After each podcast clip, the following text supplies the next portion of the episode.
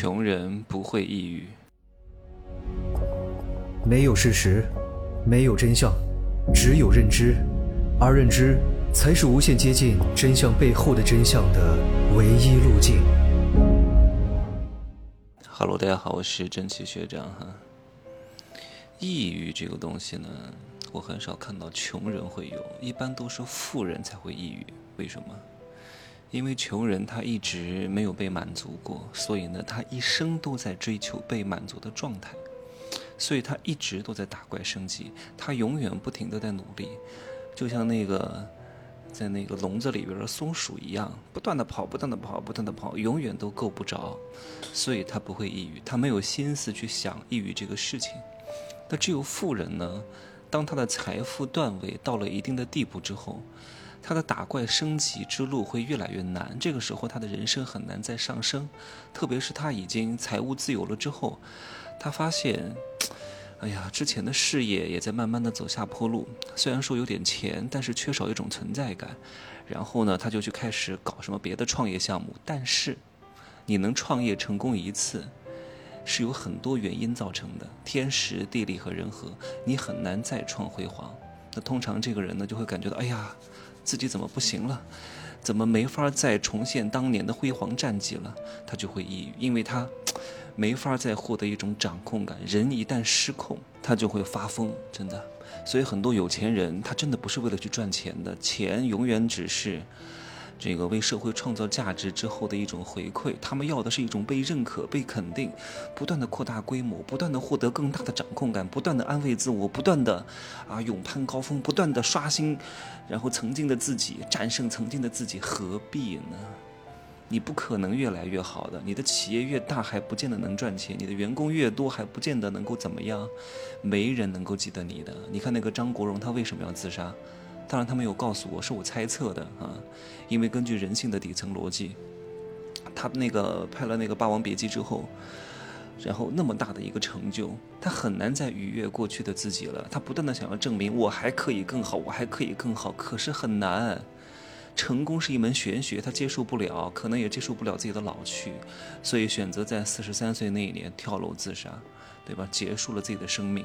可能你现在还很穷，或者还在奋斗阶段，你理解不了我讲的这个话的深刻含义。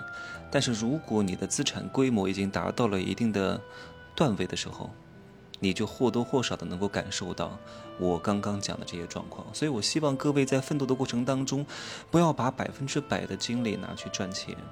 如果你是这样子做的话，有可能你有钱之后依旧还会痛苦。各位，马斯洛的五大需求层次是什么？生理需求、安全需求、社交需求、被尊重需求、自我实现的需求，前面的四个啊，生理需求、安全需求，完全是要靠钱去解决的啊。社交需求和被尊重需求，大部分也是可以被钱去解决的。但是自我实现的需求很难通过钱去解决。如果你不解决这个问题，你有了钱之后会非常痛苦的。你总想刷存在感，你总想超越过去的自我，你总想进化。可是很难很难，不要试图去证明自己啊！你在这一路往前拼的时候，拿出百分之五做什么呢？修炼内心，充盈内心。王阳明离世前的最后一句话是什么？叫“此心充盈，亦复何言”。如果你能够把这百分之五修炼好了之后，你有钱之后会非常非常之幸福的。我很少会特别痛苦的。你看，我昨天发了一个朋友圈。我发了我骑在那个小摩托车小摩托车上哈，状态非常之好。为什么？因为我不喜欢和自己太较劲儿啊！一定要搞多大的规模，一定要搞多少分公司，一定要管理多少员工，一定要怎么样怎么样？何必呢？我不想去证明自己，因为我知道这都是徒劳的，这会把自己陷入到一个怪圈当中。你就只能进不能退，只能上不能下。你说你多痛苦？我怎么调节自己的内心呢？我在这里透露一点点啊。更深层次的东西呢？我在刚刚录的那个《富人的秘密》当中，叫反击杀与擒拿啊，PUA 的那个当中讲得很清楚。首先，我每天会安慰自己，给自己洗脑。哎呀，我说我怎么这么幸运？虽然咱也不是什么顶级长相，但是我的长相已经超过了百分之至少百分之八十的人吧，对吧？再加上我的气质、这个智慧啊、言谈举止、经历，那超过百分之九十五的人了。我特别开心，太好了，还是有很多人爱我的哇！我今儿又吃了这个，特别开心，啊！我今天又做了一件很好的事情，特别好。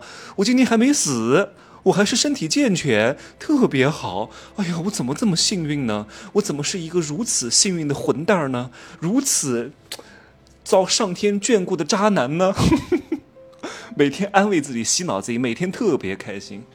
对吧？你何必把自己陷入一个非常痛苦的境遇当中，不断的去创业，不断的去搞什么项目？你看之前那个叫啥，美团的那个联合创始人啊，叫王慧文。最近的新闻不是经常刷他吗？因为抑郁症啊，已经告别了他的岗位。他在这个美团的联合创始人当中已经很厉害了，财务已经非常自由了，但是他还是要渴望去证明自己，搞什么那个 AI 啊？结果现在呢？都抑郁了，很多有钱人都在自杀的边缘。有钱是可以解决大多数问题，但是很难解决自我实现的问题。我估计我有这样的心境，跟我从小的经历有很大的关系啊。我特别爱去火葬场啊、陵园啊、坟墓啊、医院啊，我特别爱去医院，去什么癌症病房。哎呀，我说我活得太幸福了，好多人都得癌症了，对吧？当然，我这个没有任何嘲笑的意思哈。就是人是需要去做对比的，不然你还真的是身在福中不知福，对吧？有些人已经给你一点东西就已经很不错了，你还想要怎么样？蹬鼻子上脸的，对吧？就很多人他不自知，他不自省，总想要的更多，你凭什么呢？对吧？有什么烦恼的事情呢？到陵女到陵园待一待，坟墓跟前坐一坐，不会再有什么太大的烦心事儿了。去医院里面看一看，那些人十几岁就得白血病死了的，二十多岁风华正茂就得什么地中海贫血的，要换肾的，你已经活得很幸福了，你还想要怎么样？对吧？人要活得好，是一定要被滋养的，被金钱滋养，被食物滋养，被环境滋养，被人滋养，被感情滋养。你哪怕没有这么高的段位，我教你一个相对来说比较简单的方法，你每天就写三件事情。今天感恩了谁啊？今天路上遇到一个帅哥，他跟我讲了一句啊，你好漂亮，你幸福了一整天。哇，今天吃了一道好菜，是一个厨师烧的话，偶偶尔遇到哇，你开心了一整天。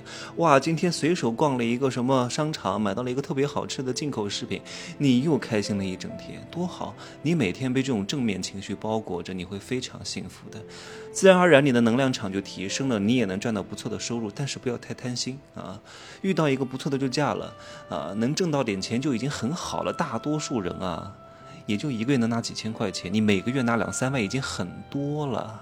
只不过你有更大的欲望，又想买深圳湾一号，又要买顶级豪宅，买什么翠湖一号，你当然会非常痛苦啊！又要搞什么大公司，又要管理很多人，又要三妻四妾，又要要搞定每一个美女帅哥，怎么可能？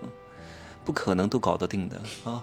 大多数事情是可以靠钱解决，但是有些东西还真的是钱解决不了的，只有你能解决。你好好体会一下我最后讲的这句话：只有你能解决，而不是钱能解决的，好吗？就这么说吧，明儿回成都了啊，拜拜。